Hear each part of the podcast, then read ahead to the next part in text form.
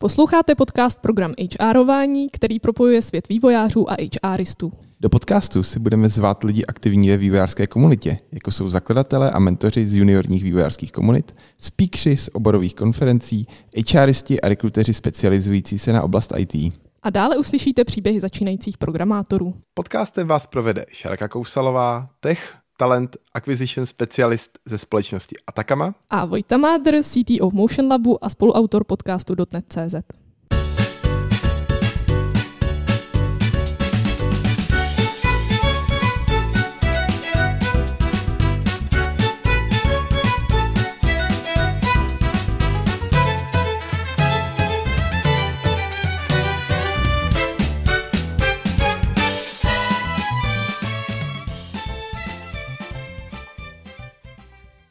Takže dneska teda natáčíme epizodu s Martinem Čermákem a myslím si, že bude asi nejlepší, když se představí sám a řekne vám, co tady dělá a proč s ním natáčíme.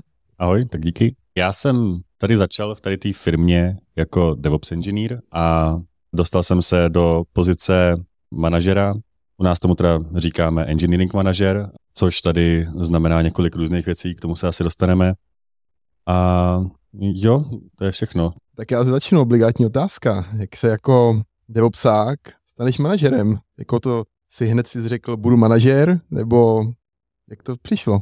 Já jsem už k tomu aspiroval v bývalé firmě, bych řekl. Tam jsem měl na starost postupně čím dál tím víc projektů, přestával jsem je stíhat a tak jsem požádal svého tehdejšího manažera, aby mě s tím nějak pomohl. On mi sehnal další tři lidi, ty lidi jako nepracovali přímo pode mnou, ty měli svoje projekty, ale nebyli utilizovaný na 100%, takže já jsem vlastně jako jim zadával tu práci. Já jsem byl ten, který chodil na ty meetingy s těma našima zákazníkama a potom jsem to jako jenom delegoval, kontroloval, jestli to je správně udělaný, kontroloval jsem, jestli jako vykazuju a tak, takže taková demo verze. No, tam jsem se pak eh, s tou firmou rozešel a nastoupil jsem sem jako DevOps inženýr, bez žádný aspirace vlastně vůbec na manažera, to mi tady bylo řečeno i při nástupu, že tohle je startup, je to jako velmi plochá firma, žádný manažeři tady nejsou ani nebudou, takže pokud neodejdou zakladatelé, tak tady jako nemám co vést. A, tak s tím jsem byl v pohodě, ale měsíc po tom, co jsem nastoupil, tak tu firmu koupil Nice. Teďka jsou to čtyři roky skoro, tak za tu dobu se tady vlastně vytvořil prostor pro management. No a můj bývalý manažer ve mně objevil něco, co já jsem ani v sobě já neviděl a začal mě nejdřív nominovat teda do pozice tým lídra a potom, když se tady otevřela možnost být manažer, tak mi řekl, jestli to nechci zkusit a já jsem si řekl, že to chci zkusit. A jak se cítil při té nabídce? Protože se často říká, že z nejlepších ITáků dělají nejhorší manažery. No jasně, tak já nejsem nejlepší ITák, takže to je v pohodě, že jo. Já si myslím, že ty moje kvality jako nejsou v tom IT, protože to dělám jako 10 let a teďka se asi trochu podstřeluju, ale Dělal jsem to deset let a furt jsem okolo sebe viděl lidi, kteří jsou prostě jako jednou nebo dvakrát tolik dobrý a furt jsem nechápal, proč tam po tak deseti letech nejsem, no, takže jsem se uklidil někam, kde můžu dělat, že dělám a je to v pohodě. Tak ty už si na to trošku narazil. Engineering manager v každé firmě může znamenat něco jiného. Co přesně teda děláš ty jako engineering manager? Nás to je, nevím jestli jako extrémně specifický, možná to jako může být v dost firmách, ale mně to přijde zajímavý tím, že to je moje první startupová firma, ve které dělám, byť už startup nejsme, tak tady jako tu kulturu pořád dost držíme. A tím pádem to podle mě je jako dost specifický, protože tady třeba jedeme Scrum, takže jsme vlastně jako my všichni engineering manažeři Scrum Mastery. Zároveň jsme teda ty people managers, že s nimi řešíme one-to-one platy a tady ty věci, řešíme hiring, a řešíme nějaký release management, takže se staráme o ten life cycle toho produktu, aby to bylo správně nasazený ve správných časových oknech a tak. Um, děláme i projektáky, vlastně, protože ty v naší firmě nejsou. Podle mě toho je docela dost, no. Ale jako užívám si to, je to fakt jako zajímavá jízda a každý den se podle mě jako učím nové věci. Jak má člověk začít dostat takovouhle nabídku? Jo, no, já jsem se zeptal, že se otevřela ta pozice, tak jsem se zeptal těch lidí, jestli teda jim to nevadí, že bych jim jako já, který ho mě tady před rokem prostě pohovorovali, jim dělal najednou šéfa. A jestli to nechtějí jako zkusit oni se přihlásit, No a oni mi řekli, že ne, teda, že jim to nevadí. Takže to byl asi jako ten krok, no, nevím, co k tomu víc vlastně dodat. Jo, já se zeptám, jaký pro tebe byly takový největší výzvy ze začátku? Ty jsi říkal, že tam byly nějaký problémy v té komunikaci, bylo tam ještě něco dalšího, nebo klidně můžeš rozvíct to? Já vlastně jako jsem najednou prostě přišel ten den, kdy jsme si řekli, že ten den teda začnu být manažerem a já jsem si uvědomil, že o tom vůbec nic nevím. Takže jsem naskočil na YouTube a sledoval jsem prostě podcasty a rozhovory s různýma engineering manažerama DevOpsu a, a hlavně jakoby takový ty velký jména, vlastně Netflix a to. A to mě hodně bavilo a přišlo mi to, že viděl jsem tam ty věci, které třeba nechci dělat nebo chci dělat, jakože už mám tu zkušenost nějakou pracovní za sebou, byť jsem pořád poměrně jako mladý, tak mám tu zkušenost pracovní za sebou, že s tím mým managementem sobě nade mnou. No, tak jsem to jako, jako jak rozklíčoval, ale pak jsem to bral hrozně jako přirozeně, prostě nemám žádný seznam věcí, který chci nebo nechci dělat. Možná jestli něco z toho, co jsi udělal teď zpětně, když na to koukáš, že bys to třeba udělal jinak, nebo... Jo, tak to je pravda, no. Já jsem v začátku byl možná jako přehnaně otevřený, což jsem si vzal od zakladatele CDN 77 eh, z nějakého podcastu, kdy on říkal, že prostě všechno bylo jako veřejný, na všechny dokumenty, které kdy prostě vytvořili, byly veřejný. Až jim tady jednou právníci řekli, že úplně všechno nemůže být veřejný, tak teda něco jako skovali někam, ale a, tak se mi to jako líbilo. To jsem viděl poprvé tady v té firmě, jako na startupu, že tady je hrozná upřímnost, svoboda, a zároveň je to jako vyvážený tou zodpovědností vlastní, kterou toho ten člověk musí přinést, že to jako není prostě anarchie a punk, ale že to má prostě jako nějakou zase zodpovědnost. No a to jsem vlastně by chtěl takhle jako dělat dál, že jsem nechtěl tady vytvářet jako nějakou novou manažerskou vrstvu, že který chodil v košili, ale prostě chtěl jsem by, aby to přirozeně jenom fungovalo. A, a takže jsem lidem jako říkal dost otevřeně, jak se věci mají. A pak jsem zjistil, že je to možná jako zbytečně přivádí do depresí někdy. No. Tady jsem začal jako filtrovat, co všechno jim říkám. Ne, že bych jim jako lhal, ale myslím si, že některé věci jako vlastně oni nepotřebují vědět a proto je to ta moje pozice, jakože oni nejsou můj terapeut, tak nemusím říkat všechno, co se děje, takže si to teďka zavírám v sobě, tady ty bolístky a říkám jenom ty dobré věci a to je možná lepší. To jsem se jako vlastně naučil z praxe pak, no, tady to. Dobře, tak já se zeptám na ten hiring. Ty jsi říkal, že mezi tvoje zodpovědnosti spadá i hiring. Mě vždycky zajímá, co si vlastně ITáci myslí o hiringu, jak by to dělali jinak než lidi z HR, který třeba o tom moc netuší. Tak řekni mi, jak ty děláš hiring. Já nevím, jestli to dělám jako nějak specificky, ale my tady máme poměrně unikátní pohovorový systém. To tady nastavil právě ten bývalý manažer, díky kterému jsem na té pozici, na který jsem. A ten vymyslel zajímavý systém, že to je jenom jednokolový, trvá to jako dvě hodiny, takže je to poměrně intenzivní, ale hnedka na konci ten kandidát ví, na čem je, nechceme, aby čekali. Já osobně mám zkušenost, že jsem jako čekal půl roku na výsledek z pohovoru Říkali mi vždycky, že se mi ozvou za měsíc a pak za další měsíc. A po půl roce mi řekli, že mě neberou a to mě ten telefon úplně překvapil, protože už jsem byl dávno někde jinde, že jo. Takže to mě nevadilo úplně. Ani bych tam asi nešel, no. Takže ten hiring je vlastně ta reklama, kterou ta firma taky dělá ven. A takže se snažím být i při tom hiringu jako zase jako upřímnej a stavět ty věci rovnou prostě tak, jak budou nevěšet někomu bolíky na nos. No. Taky ještě mě zajímalo, kolik vás je na tom pohovoru. Když je teda jenom jedno kolo pohovoru, tak do všechno teda to rozhoduje, jestli toho člověka vezmete nebo ne. Děláme to jako dva inženýři a jeden manažer. No. U nás rozhoduje vlastně, jestli toho člověka přijmeme ten tým. To moje slovo má asi stejnou váhu jako jejich, takže se na tom jako shodujeme a prostě neexistuje, že bych jako já řekl, no, vy s nimi chcete pracovat, ale budete. A takhle i hodnotíme tu zkušebku potom. Takže vlastně se scházíme pak během té zkušebky a říkáme si, jestli toho člověka dál chceme v tom týmu nebo ne, jestli tam nejsou nějaký problémy. A já i díky tomu vlastně jakoby mám tu větší vizibilitu na toho člověka, protože s ním nejsem každý den, že jo, nesedím mu za ramenem, takže nevím, co přesně dělá. Jak představuješ firmu a tým, jak se ti to daří jako představovat, aby ty lidi jako zapadli a vlastně pochopili, jakou máte tady tu kulturu?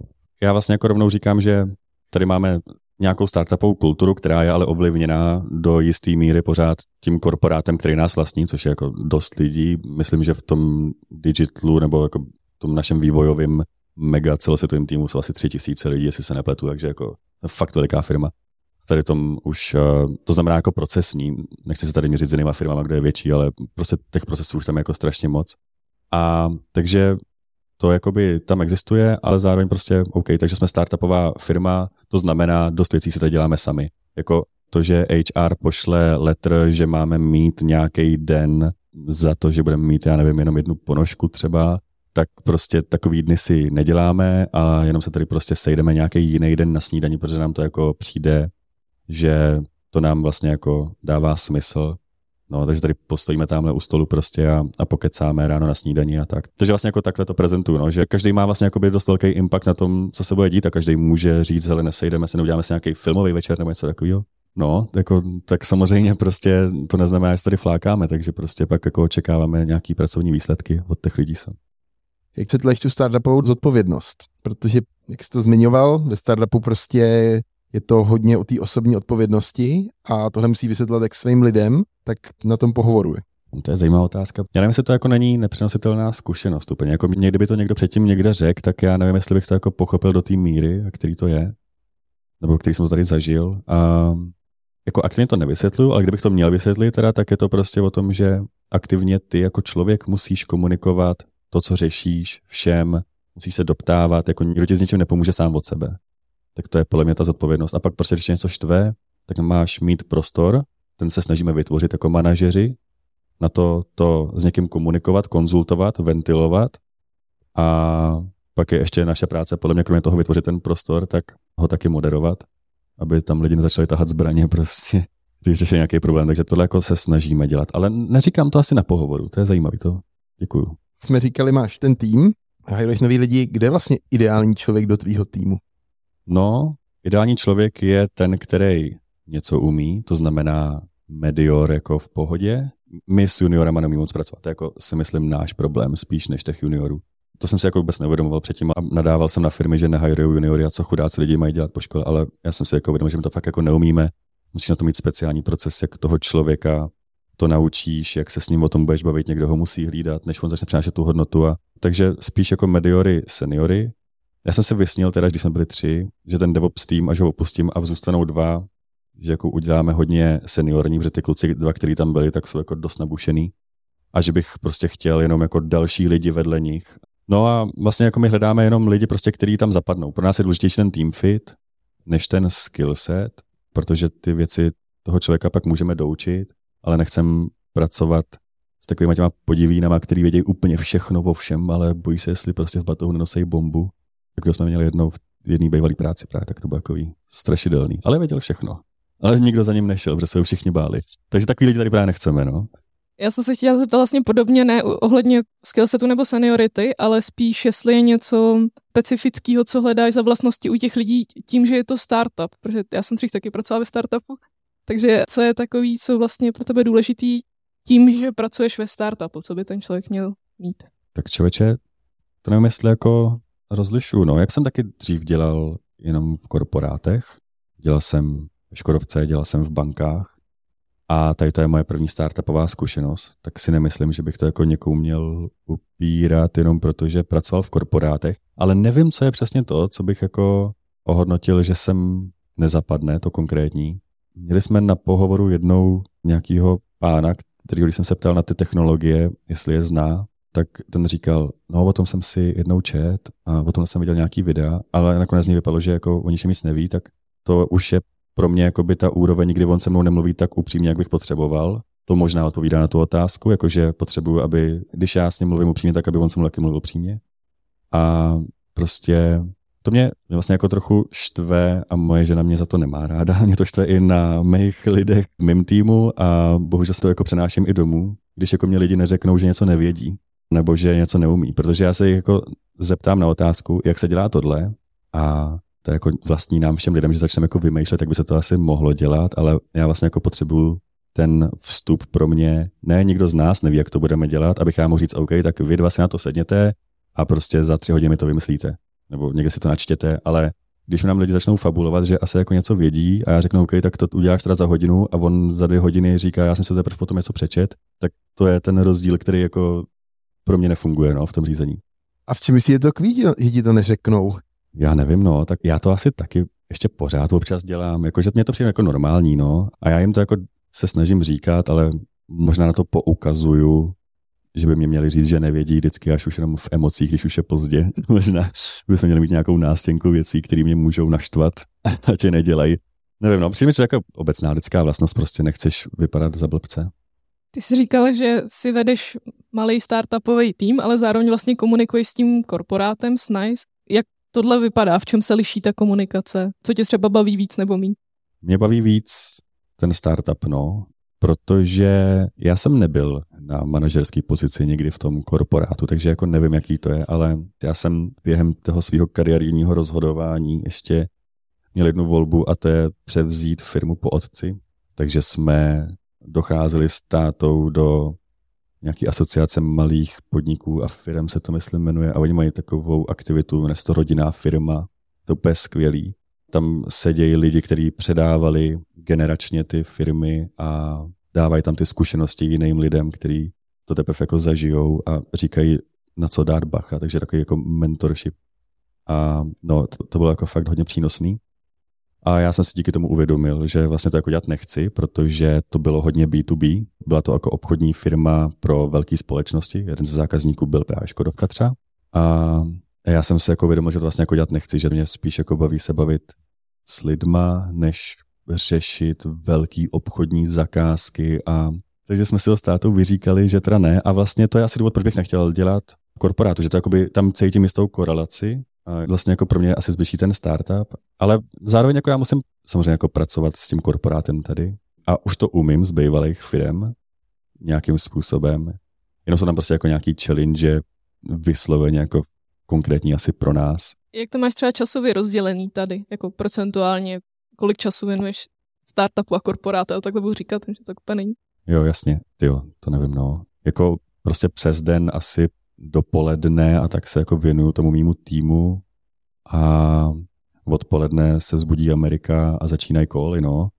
Ale furt pak jako přebíhám zpátky, pak jako mezi těma kolama mám jedné jedničky se sejma lidma.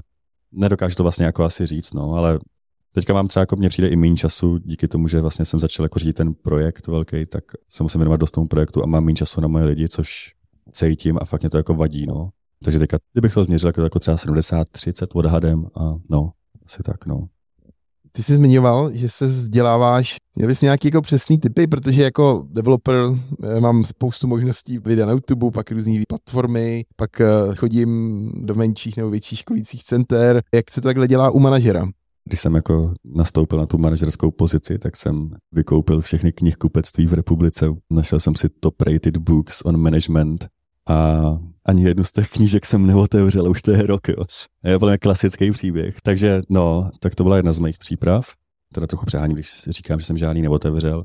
Teďka, jo, nespomenu si jako na ten konkrétní název té knihy, no bohužel, ale to je nějakých, pokud si pamatuju správně, jako 101 příběhů z managementu, něco takového. A jsou to vlastně jako krátké úryvky od manažerů na konkrétní témata. Takže třeba na jedna jedničky tam pět lidí prostě vypráví, co dělat. Nebo jak to dělají oni, jako že ti neradí, ale prostě jenom řekl, to já to dělám takhle, ale si můžeš přečíst a vyzobat si z toho něco svýho.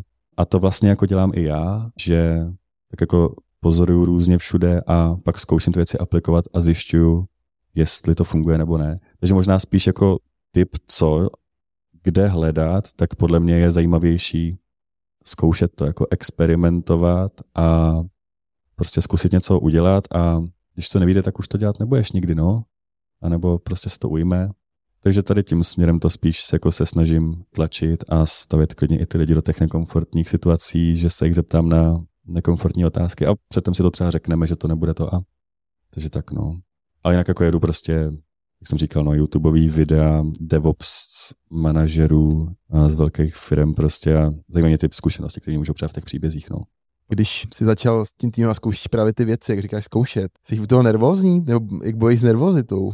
No to se teprve dozvím teďka, protože budeme mít team building, kde si uděláme takový velký retro a řekneme si o sobě něco pozitivního a něco negativního a domluva je, že to nebudeme brát osobně. Ale bude to v restauraci a příbory budou na stolech, takže nevím, no. Nevím, jak, jak z toho budu vlastně jako nervózní. Poprvé jsem to zažil, to jsme si dělali v našem management kroužku tady, tak jsem vlastně jako nervózní byl a nakonec to bylo úplně v pohodě. Bylo mě skvělé, že jsem se dozvěděl, co mi jde protože jsem si to jako o sobě myslel, že mi to baví, ale nevěděl jsem, že mi to jde. A to je pro mě hlavní přidaná hodnota třeba tady toho takového retrospektivního meetingu, kdy se jako ty lidi o sobě řeknou, co negativního a pozitivního na sobě vidějí, nebo spíš co pozitivního a v čem by se mohli zlepšit, že tak se to musí prezentovat, než negativního. No a takže jako pak to bylo podle mě vlastně jako skvělý, že já jsem byl strašně rád za to, že jsme to měli, protože já jsem z toho odcházel vlastně jako strašně pozitivně naladěný, protože jsem věděl přesně, na čem mám pracovat a čemu se mám věnovat aktivně, protože mi to jde. Jaký máš plány do budoucna, ať už manažerský nebo jiný, co teď plánuješ? to souvisí asi s korporátem, rovná se velikánskou firmou. Já potřebuji teďka jako vybudovat síť kontaktů, protože zjišťuju, že potřebuji něco zařídit a musím se někoho ptát, koho se mám zeptat. Ten mi řekne, že může za týden. Pak si voláme v 10 večer, aby mi řekl, že on to nakonec nedělá. Takže já jako mám enormní problém s tím, že nemám jako prostě výkonnou moc na změny, které potřebuju jako realizovat. I třeba v rámci toho projektu, který řídím a ten má prostě jasný deadline a já už jsem prostě jako polovinu zatím dávno, protože prostě se mi nedaří vykomunikovat věci a ptám se po firmě a nikdo nic neví, takže to jakoby je moje challenge velká. Druhá moje velká challenge je, že jak tomu DevOps týmu řídím ještě jeden vývojový tým, který jako jsou PHPkáři a frontendáci. A tam se neumím moc angažovat, protože neznám ten technický background a trochu se bojím jako se prosadit, tak to se snažím měnit. Tak to je moje druhá challenge pro 2023. Trochu tam přinést nějakou hodnotu a nejenom říct ahoj, jak se dneska máte na daily stand-upu. No a dávat určitě negativní feedback, no. To vlastně jakoby neumím. Když se něco jako nedaří v tom týmu, tak jako snažím se nějak okomentovat, ale neumím to jako prostě říct konkrétně k věci. A zároveň to je věc, jako kterou nemám rád. Já to nemám rád, jako když to dělají manažeři mě.